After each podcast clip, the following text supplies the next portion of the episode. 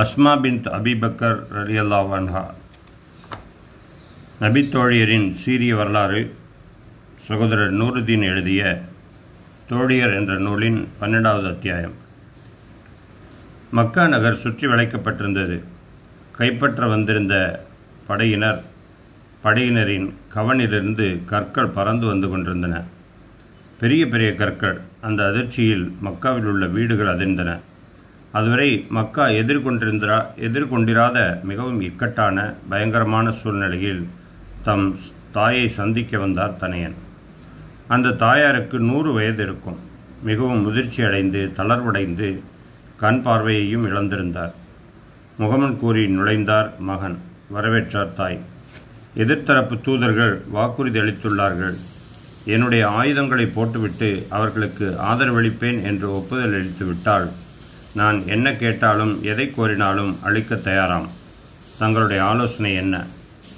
அவரை அப்பட்டமாய் சரணடைய சொல்லி தூது அனுப்பியிருந்தார்கள் எதிர்த்தரப்பினர். கவலை, குழப்பம், விரக்தி ஆகிய கலவையான உணர்வுகளால் சஞ்சலம் சூழ்ந்த மனதுடன் தாயாரின் அன்பையும் ஆதரவையும் அதற்கும் மேலாய் அவரது அறிவார்ந்த ஆலோசனைகளையும் பெறுவதற்காக வந்திருந்தார் மகன். வயதை மீறிய உறுதியுடன் பலமான குரலில் பதில் வந்தது தாயிடமிருந்து. மகனே, இது உன்னுடைய விஷயம். உனக்கு எது சிறப்பானது என்பதை நீ மட்டுமே நன்கு அறிய முடியும். நீ நியாயத்தின் பக்கம் நிற்பதாய் உறுதியாக நம்பினால், நீ எதை நோக்கி அவர்களை அழைக்கிறாயோ அதை உண்மை என்றால், நீ பொறுமையிலும் திடமான உறுதியிலும் நிலைத்திருக்க வேண்டும். உன்னுடன் இணைந்து உனக்காக போரிட்டு மடிந்தார்களே, அவர்கள் நீதி நிலை பெற வேண்டும் என்பதற்காகத்தான் தம் இன்னுயிரையும் இழந்தனர். ஆனால் உன் மனத்தில் இருப்பது உலக ஆதாயம் மட்டுமே என்றால் நீ ஒரு இழிபிறவி. உன்னுடைய தோழர்களின் வீர மரணத்திற்கு அர்த்தமில்லை. உனது அழிவையும் நீயே தேடிக்கொண்டதாய் ஆகும். கடினமான தருணங்களில் உலக வழக்கில் வழங்கப்படும் ஆதரவான ஆறுதல் வார்த்தைகள், யதார்த்த மொழிகள் ஆகியவற்றுக்கு அப்பாற்பட்டிருந்தது அந்த பதில். எப்படி இருந்தாலும் இன்று எனக்கு மரணம் நிச்சயமாயிற்றே, இடைமறித்தார் மகன். எனில் அவர்களிடம் சரணடைந்து உன் தலை கொய்யப்பட்டு பந்தாடப்படுவதை விட நீ தனியனாய் போரிட்டு மடிவதே மேல். தாயே, மரணத்தைக் கண்டு நான் அஞ்சவில்லை. அவ்வாறு என்னை நீங்கள் வளர்க்கவும் இல்லை. ஆனால் நான் வெட்டப்பட்ட பின் எனது உடல் சிதைக்கப்படுமே என்பதை நினைத்தால் திகில் ஏற்படுகிறது. வெட்டப்பட்ட ஆற்றிற்கு தோல் உரிக்கப்பட்டாலும் வழியில்லை, வெட்டி துண்டு போடப்பட்டாலும் கவலை இல்லை. நீ மரணமடைந்த பின் உனக்கு ஏது வழியும் கிளியும்? தம் தாயின் பதில் அவருக்கு மன உறுதியை அதிகரிக்க செய்தது. புன்னகைத்தார். உங்களை தாயாக அடைந்ததற்கு எப்பேறு பெற்ற மகன் நான். விடைபெற்றார். விண்ணோக்கி கையுயர்த்தி தம் மகனுக்காக இறைவனிடம் இறைஞ்சினார் தாயார் அஸ்மா பின்த் அபி பக்கர் ரலியல்லாஹு அன்ஹா. முகமது நபி ஸல்லல்லாஹு அலைஹி வஸல்லம் அவர் அபூபக்கர் ரலியல்லாஹு அன்ஹு அவர்களின்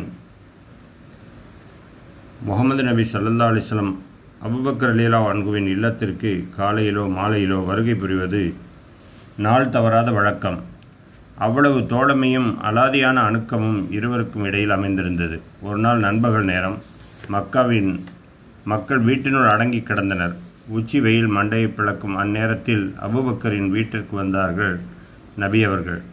அந்நேரம் அங்கு அவரும் அவரின் 2 மகள்கள் அஸ்மா, ஆயிஷா ரலியல்லாஹு அன்ஹா மட்டுமே இருந்தனர். ஆச்சரியத்துடன் நபி அவர்களை பார்த்தார் அபூபக்கர். வந்த விஷயத்தை மெல்ல தெரிவித்தார்கள் நபி அவர்கள். அத்தனை ஆண்டுகள் பட்ட கஷ்டத்திற்கு விடிவாய் இறைவனிடமிருந்து அனுமதி வந்திருந்தது.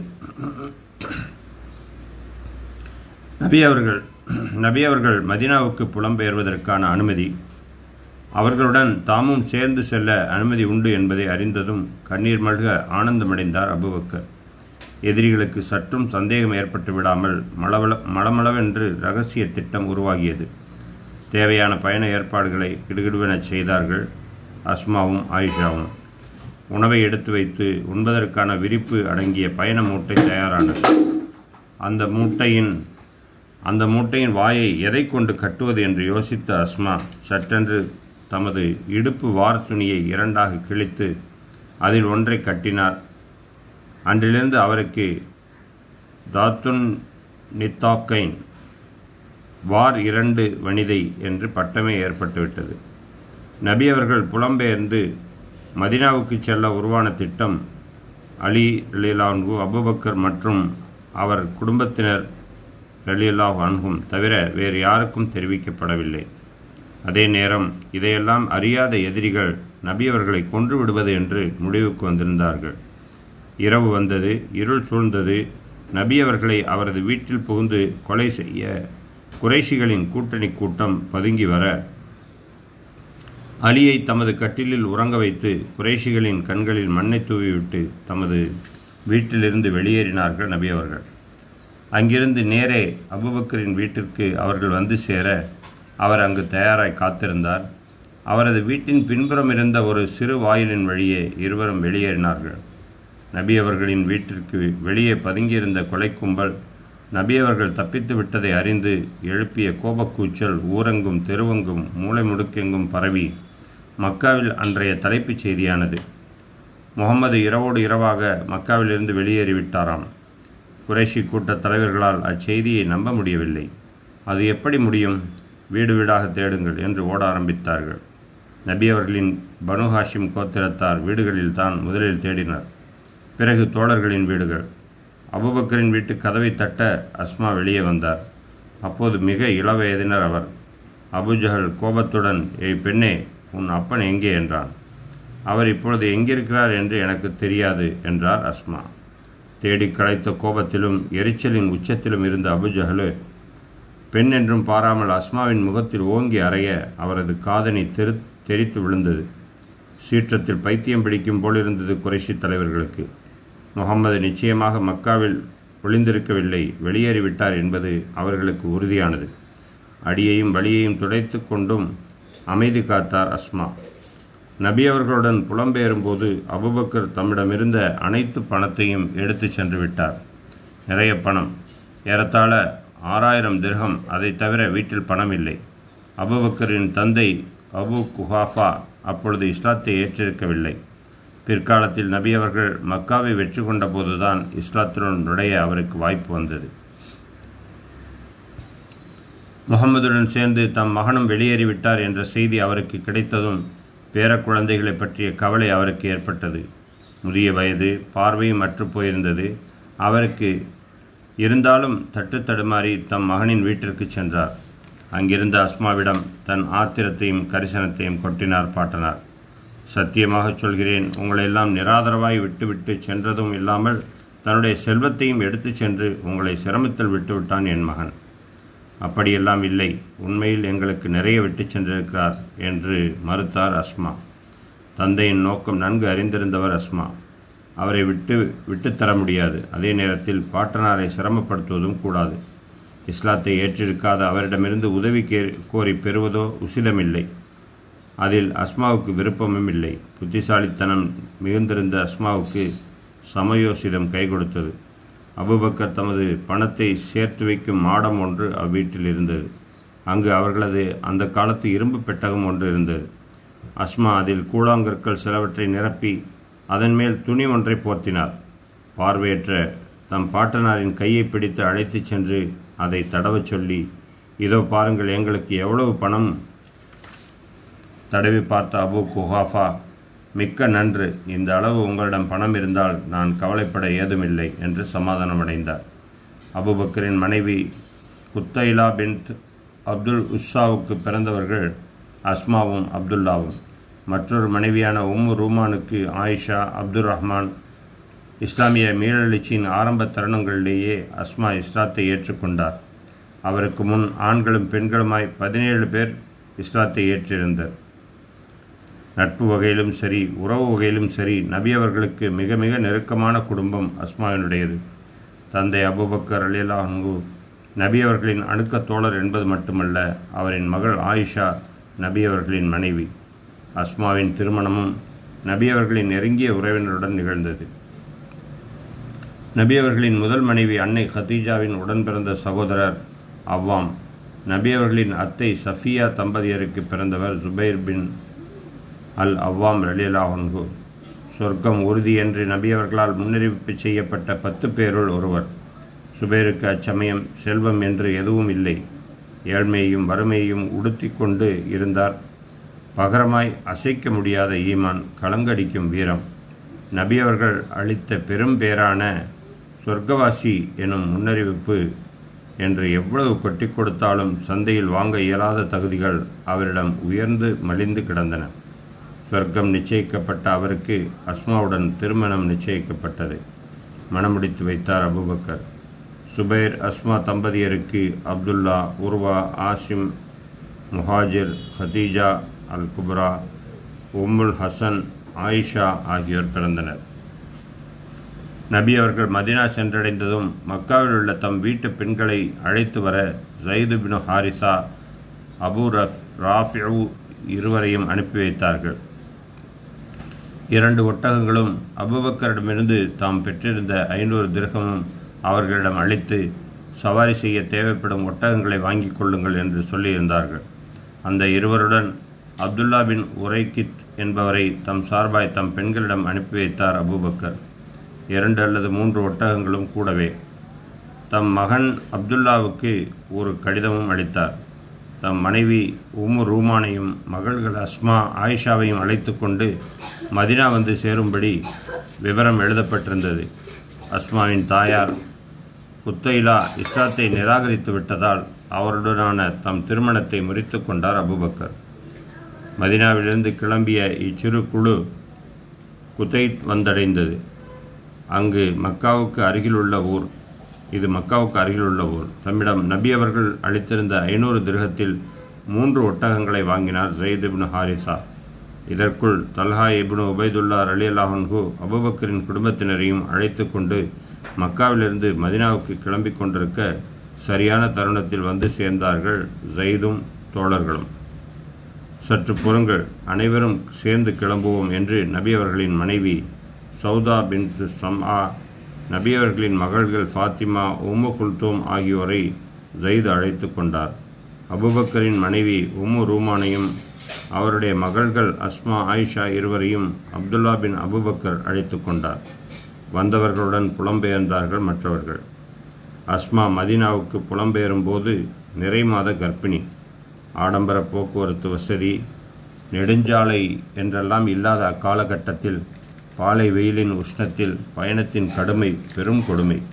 அதையும் பிறந்த மண்ணை பிரியும் ஆற்றாமை என அனைத்தையும் சகித்து கொண்டு பயணம் துவங்கியது.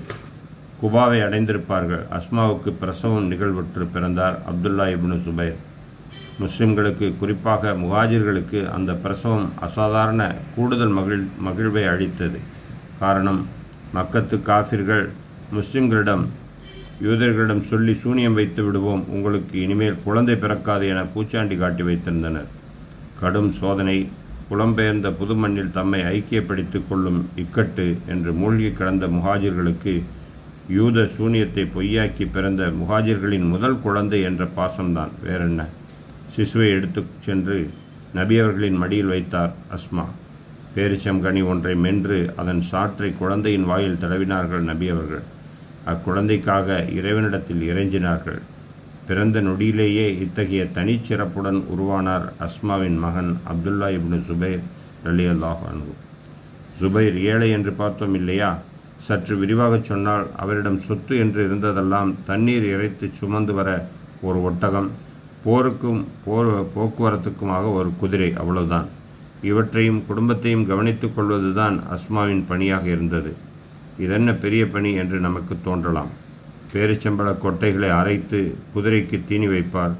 அவற்றை அரைக்க மின்சார சாதன வசதிகள் இல்லாத காலத்தில் அதுவே பெரும் பணி. குழாய் வசதி கிடையாது. தொலைவிலிருந்து தண்ணீர் இறைத்து ஒட்டகத்தில் சுமந்து வர வேண்டும். சுபைரின் பயணத்திற்கு சேணம் தயார் செய்து வைக்க வேண்டும். இதெல்லாம் முடித்து குழந்தைகளை கவனித்து, உணவுக்கு ரொட்டி சுட, மாவு அரைத்து பிசைந்து வைத்து என்று நாள்தோறும் சுழன்று கொண்டிருந்த அஸ்மாவுக்கு சுவையாய் ரொட்டி சுடும் கைமணம் மட்டும் பிடிபடவில்லை. அதற்கென்ன, நாங்கள் இருக்கிறோம் என்று உதவினார்கள் அண்டை வீட்டிலிருந்த அன்சாரி பெண்கள். பெண்களின் குடும்ப பொறுப்பு என்பது கொச்சைப்படுத்தப்படாத காலம் அது. நபி அவர்கள் சுபைருக்கு சிறிதளவு நிலம் அளித்திருந்தார்கள். அது அவருடைய இல்லத்திலிருந்து ஏறத்தாழ 3 மைல் தொலைவு. அங்கு சென்று பேரிச்சம்பழங்களை சேகரித்து கூடையில் அள்ளி தலையில் சுமந்து வருவார் அஸ்மா. ஒரு நாள் அவ்விதம் அவர் வந்து கொண்டிருந்த போது நபி அவர்கள் தம் தோழர்கள் சிலருடன் அவ்வழியே வந்தார்கள். அஸ்மாவை கண்டதும் அவரை அழைத்து தம் ஒட்டகத்தை மண்டியிடச் செய்து ஏறிக்கொள் அஸ்மா என்று கனிவுடன் அழைக்க தயங்கினார் அஸ்மா. யோசனை செய்தவர் அடக்கமாய் மறுத்தார். இதர ஆண்கள் இருக்க அவர்களுடன் சேர்ந்து செல்லும் வெட்கம் ஒருபுறம், தம் கணவர் ஜுபேருடைய தன்மானத்துக்கு தம்மால் இழுக்கு நேர்ந்து விடக்கூடாது என்ற எச்சரிக்கை மறுபுறம். அஸ்மா வெட்கப்படுவதை அறிந்த நபி அவர்கள் வற்புறுத்தவில்லை, சென்று விட்டார்கள். பின்னர் வீட்டிற்கு வந்த அஸ்மா தன் கணவரிடம் நடந்ததை விவரித்தார். உங்களுடைய தன்மானமும் என்னுடைய வெட்கமும் தடுத்து விட்டன என்ற காரணத்தையும் கூறினார். அல்லாவின் மீது ஆணையாக, நபி அவர்களுடன் நீ பயணித்து வருவதை விட உன் தலையில் பேரிச்சம்பழங்களை சுமந்து வருவதே என் மனத்தை வருத்துவதாகும் என்று தம் அன்பை பகர்ந்தார் ஜுபைர். இவற்றையெல்லாம் அறிய வந்த அபூபக்கர் தம் மகள் அஸ்மாவின் குடும்ப பொறுப்பிற்கு ஒத்தாசையாக பணியால் ஒருவரையும் குதிரை ஒன்றையும் அனுப்பி வைத்தார். இவ்வளவு சிரமத்துடன் வாழ்ந்து வந்த அஸ்மாவின் பரோபகாரம் மிகவும் பிரசித்தம். என் சிற்றன்னை ஆயிஷா, அவர் சகோதரி அஸ்மா ஆகியோரைப் போல தர்ம சிந்தனையுள்ள பெண்களை நான் கண்டதில்லை. ஆனால் அதை செயல்படுத்துவதில் இருவரும் வித்தியாசப்பட்டனர். என் சிற்றன்னை தமக்கு கிடைப்பதை சேமித்து வைத்து அது ஒரு அளவை எட்டியதும் அப்படியே எடுத்து ஏழைகளுக்கு வழங்குவார். ஆனால் என் அன்னையோ நமக்கு கிடைப்பதை உடனுக்குடனே அழித்து விடுவார். நாளைக்கு சேமித்து வைப்போம் என்பது அவரிடம் இல்லை என்று குறிப்பிட்டுள்ளார் அப்துல்லா. உஸ்மான் ரலியல்லாஹு அன்ஹுவின் படுகொலை, அலி ரலியல்லாஹு அன்ஹுவின் கிலாஃபத், அவரது படுகொலை, அதற்கு பிறகு தொடர்ந்து நிகழ்வுகள் ஆகியன இஸ்லாமிய அரசியல் வரலாற்றில் உக்கிரமான காலகட்டம். பல பகுதிகளில் குழப்பம் நிலவியது. ஹிஜாஸ் பகுதியை யசீத் இப்னு முஆவியா ஆண்டு கொண்டிருந்தார். அவர் மரணமடைந்தவுடன் சிரியாவின் பெரும்பகுதி, ஹிஜாஸ், எகிப்து, குராசான் ஆகிய பகுதி மக்கள் அப்துல்லா இப்னு ஜுபைரை கலீஃபாவாக ஏற்றுக்கொண்டனர். மக்கா தலைமையகமாக இருந்தது. ஆனால் பனு உமையா கோத்திரத்தினர் ஹாஷிம் குலத்து இப்னு ஜுபைரின் தலைமையை ஏற்றுக்கொள்ளவில்லை. 20,000 வீரர்களை கொண்ட மிகப்பெரும் படை ஒன்று ஹஜ்ஜாஜ் இப்னு யூசுப் அல் தகஃபி என்பவரின் தலைமையில் மக்காவை வந்து முற்றுகையிட்டது. கடுமையான சண்டை, போர், இருதரப்பு முஸ்லிம்கள் மத்தியில் ஏகப்பட்ட உயிரிழப்பு. காபாவின் வரலாற்றில் அது ஒரு கரும்புள்ளி. அப்துல்லா இப்னு ஜுபைர் பெரும் வீரத்துடன் அந்த பிரச்சனையை எதிர்கொண்டு வந்தார். ஆனால் சண்டை நீண்ட நாள் நீடிக்க பலர் கொல்லப்பட்டிருந்தனர். மற்றும் பலர் அப்துல்லாவின் படையை விட்டு நீங்கி சென்று விட்டனர். மீதம் இருந்தவர்கள் மக்காவினுள் காபாவை சுற்றியுள்ள பகுதிகளில் சுற்றி வளைக்கப்பட்டிருந்தனர். எதிரிகளின் கவனிலிருந்து கற்பாறைகள் பறந்து வந்து மக்கா நகருள் விழுந்து கொண்டிருந்தன. பெரிய பெரிய கற்கள். அந்த அதிர்ச்சியில் மக்காவில் உள்ள வீடுகளெல்லாம் அதிர்ந்தன. மிகவும் இக்கட்டான, பயங்கரமான சூழ்நிலை. அதற்கு மேல் சண்டை நீடிக்க வாய்ப்பில்லை. இன்று தமது மரணம் நிச்சயம் என்பதை உணர்ந்தார் அப்துல்லா இப்னு ஜுபைர். தாயாரின் அன்பும் ஆதரவும், அதற்கு மேலாய் அவரது அறிவார்ந்த ஆலோசனைகளும் கிடைத்தால் நன்றாயிருக்குமே என்று தோன்றியது. இறுதியாக தம் தாயை சந்திக்க வந்தார். மிகவும் முதுமையடைந்து கண் பார்வையற்று போய் அந்திம காலத்தில் இருந்தார் அஸ்மா. தாய்க்கும் தனையனுக்கும் இடையில் அன்று நடைபெற்ற உரையாடல் சிறப்பு மிக்க ஒரு நிகழ்வாய் வரலாற்றில் பதியப்பட்டது. ஈமானிய உறுதியும் வீரமும் போட்டி போட்ட அந்த நிகழ்வு முஸ்லிம் பெண்களுக்கும் ஆண்களுக்கும் ஒரு கருவூலம். தாயே, அஸ்ஸலாமு அலைக்கும் ரஹ்மத்துல்லாஹ் வ பரக்காத்து முஹம்மன் கூறி உள்ளே நுழைந்தார் அப்துல்லா. வலைக்கும் அஸ்ஸலாம் ரஹ்மத்துல்லாஹி வ பரக்காத்து. தம் மகனை குரலால் அடையாளம் கண்டுகொண்ட அஸ்மா கேட்ட முதல் கேள்வியே நமக்கு ஆச்சரியம். ஹஜ்ஜாஜ், கவனிலிருந்து எரியும் கற்பாறைகள் உன்னுடைய வீரர்கள் மீதும் புனித காபாவை சுற்றிய பகுதிகளிலும் மழையாய் பொழிந்து கொண்டிருக்கின்றன. மக்காவில் உள்ள வீடுகள் ஆடிக்கொண்டிருக்கின்றன. இந்நேரத்தில் நீ இங்கு எதற்கு வந்திருக்கிறாய்? தங்களுடைய ஆலோசனையை நாடி வந்திருக்கிறேன். என்னுடைய ஆலோசனையா? எதை பற்றி? என்னுடன் இருந்தவர்களுள் பலர் என்னை ஏமாற்றமுறை செய்துவிட்டனர். ஹஜ்ஜாஜ் மீதுள்ள அச்சத்தினாலோ அவரது பதவி, செல்வம் போன்றவற்றில் பங்கு பெறுவதற்காகவோ எனக்கு அளித்திருந்த ஆதரவை விலக்கி கொண்டு என்னை விட்டு நீங்கிவிட்டனர். நம் குடும்பத்து உறவினர்களும் பிள்ளைகளும் என்னை விட்டு விலகிச் சென்று விட்டனர். வெகு சிலர் மட்டுமே இப்பொழுது என்னுடன் உள்ளனர். அவர்கள் எவ்வளவுதான் உறுதியுடன் நிலைத்து நின்றாலும் சொற்ப நேரத்திற்கு மேல் எங்களால் தாக்குப்பிடிக்க முடியாது. ஆதரவளித்தவர்கள் எல்லாம் விலகிப்போய் தனித்து விடப்பட்ட நிலையில் இருந்தார் அப்துல்லா. மிச்சம் இருந்ததெல்லாம் ஈமானும் மன உறுதியும் அவரை போன்ற மிகச்சிலரும். எதிர்த்தரப்பு தூதர்கள் வாக்குறுதியோடு வந்துள்ளார்கள். என்னுடைய ஆயுதங்களை கீழே போட்டுவிட்டு அப்துல் மலிக் பின் மர்வானை நான் ஹலீஃபாவாக ஏற்றுக்கொள்வதாக பிரமாணம் அளித்துவிட்டால் நான் என்ன கேட்டாலும் எதை கோரினாலும் அளிக்க தயார் என்கிறார்கள். தங்களுடைய ஆலோசனை என்ன? தனையனின் பேச்சை உன்னிப்பாய் கேட்டுக்கொண்டிருந்தவரிடமிருந்து வயதை மீறிய உறுதியுடன் பலமான குரலில் பதில் வந்தது. மகனே, இது உன்னுடைய விஷயம். உனக்கு எது சிறப்பானது என்பதை நீ மட்டுமே நன்கு அறிய முடியும். நீ நியாயத்தின் பக்கம் நிற்பதாய் உறுதியாக நம்பினால், நீ எதை நோக்கி அவர்களை அழைக்கிறாயோ அது உண்மை என்றால், நீ பொறுமையிலும் திடமான உறுதியிலும் நிலைத்திருக்க வேண்டும். உன்னுடன் இணைந்து உனக்காக போரிட்டு மடிந்தார்களே, அவர்கள் நீதி நிலை பெற வேண்டும் என்பதற்காகத்தான் தம் இன்னுயிரையும் இழந்தனர். ஆனால் உன் மனத்தில் இருப்பது உலகாதயம் மட்டுமே என்றால், நீ ஒரு இழிபிறவி. உன்னுடைய தோழர்களின் வீர மரணத்திற்கு அர்த்தமில்லை. உனது அழிவையும் இழிவையும் நீயே தேடிக்கொண்டதாய் ஆகும். எப்படி இருந்தாலும் இன்று எனக்கு மரணம் நிச்சயமாயிற்றே, இடைமறித்தார் மகன். எனில் அவர்களிடம் சரணடைந்து உன் தலை கொய்யப்பட்டு பந்தாடப்படுவதை விட நீ தனியனாக போரிட்டு மடிவதே மேல். தாயே, மரணத்தைக் கண்டு நான் அஞ்சவில்லை. அவ்வாறு நீங்கள் என்னை வளர்க்கவும் இல்லை. ஆனால் நான் வெட்டப்பட்ட பின் எனது உடல் சிதைக்கப்படுமே என்பதை நினைத்தால் தான் திகில் ஏற்படுகிறது. வெட்டப்பட்ட ஆற்றிற்கு தோல் உரிக்கப்பட்டாலும் வலி இல்லை, வெட்டி துண்டு போடப்பட்டாலும் கவலை இல்லை. நீ மரணமடைந்த பின் உனக்கு ஏது வலியும் கிளியும்? தம் தாயின் பதிலில் அவருக்கு மன உறுதியை அதிகரிக்க செய்தது. புன்னகைத்தார் மகன். உங்களை தாயாக அடைந்ததற்கு எப்பேறு பெற்ற மகன் நான். தங்களிடம் நற்குணமும் தகுதியும் ஏராளம் மிகைத்துள்ளன. நான் என்ன விரும்பினேனோ அதை தாங்கள் சொல்லி என் காதால் கேட்கவே நான் இங்கே வந்தேன். நான் எனது துணிவையும் பலத்தையும் இழக்கவில்லை என்பதை அல்லாஹ் நன்கு அறிவான். நான் சந்தித்துள்ள இந்த சோதனை பதவிக்காகவோ உலக ஆதாயத்திற்காகவோ இல்லை என்பதை அவனே சாட்சி. புனிதமென அவன் நிர்ணயித்துள்ள அனைத்தையும் பாதுகாக்கும் அக்கறையுள்ள ஒரு பாதுகாவலனாகவே நான் செயல்பட்டுள்ளேன். என்னுடைய எந்த விதிக்கு தாங்கள் ஒப்புதல் அளித்தீர்களோ அதை நோக்கி செல்கிறேன். எனவே நான் மரணமடைந்தால் தாங்கள் அதை நினைத்து வருந்த வேண்டாம். தங்கள் மகனின் இழப்பிற்காக சிறப்பான பரிகாரத்தை அல்லாஹ் தங்களுக்கு அளிக்கட்டும். உலகாதயத்திற்காக நீ இறந்தால் நான் வருந்துவேன் என்றாள் வீரத்தாய். உங்கள் மகன் அறிந்தே எத்தகைய தீமையோ ஒழுக்கங்கட்ட செயலோ இதுவரை செய்ததில்லை. அல்லாவின் கட்டளைகளை அவன் மீறியதில்லை. நம்பிக்கை துரோகம் இழைத்ததில்லை. முஸ்லிம் அல்லாதவர் எவரையும் அடக்கி துன்புறுத்தியதில்லை. அல்லாவின் திருப்தியை மீறி எவருக்கும் முன்னுரிமை அளித்ததில்லை. இவை யாவற்றையும் தற்பெருமைக்காக நான் சொல்லவில்லை. என்னுடைய உண்மையான தகுதிகளை அல்லாஹ் நன்கு அறிந்தவன். இந்த உண்மை செய்திகளை அறிந்து தாங்கள் ஆறுதல் அடையுங்கள். தாங்கள் மகிழ்வடையும் பொருட்டே இவற்றை சொல்கிறேன்.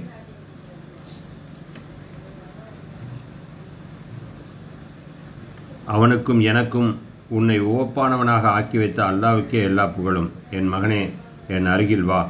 இறுதி முறையாக உன்னை தொட்டு பார்த்து முகர்ந்து கொள்கிறேன் என்றார் அஸ்மா. மகனின் மரணம் இன்று நிச்சயம் என்று உறுதியாக அறிந்து கொண்ட தாயின் உள்ளம் எப்படி இருந்திருக்கும்? தம் தாயை நோக்கி குனிந்து அவரது கரங்களில் முத்தமிட்டார் அப்துல்லா. தம் மகனின் தலையை நோக்கி சாய்ந்த அஸ்மா அவரது கேசத்தை முகர்ந்தார், முத்தமிட்டார், தட்டி கொடுத்தார். பிறகு தம்மை விட்டு அவரை தள்ளி, உன் உடம்பில் என்ன அணிந்திருக்கிறாய் அப்துல்லா என்று கேட்டார். சங்கிலி கவசம் என்றார் அப்துல்லா. வீர மரணம் அடைய விரும்புவர் இதை அணிவதில்லை என் மகனே. தாங்கள் என்னை குறித்து வருந்தக்கூடாது என்பதற்காகவே இதை அணிந்துள்ளேன். இதை கழற்றி போடு, உன் வீரம் அதிகப்படும். களத்தில் விரைவாய் சுறுசுறுப்பாய் நீ இயங்க அது உதவும்.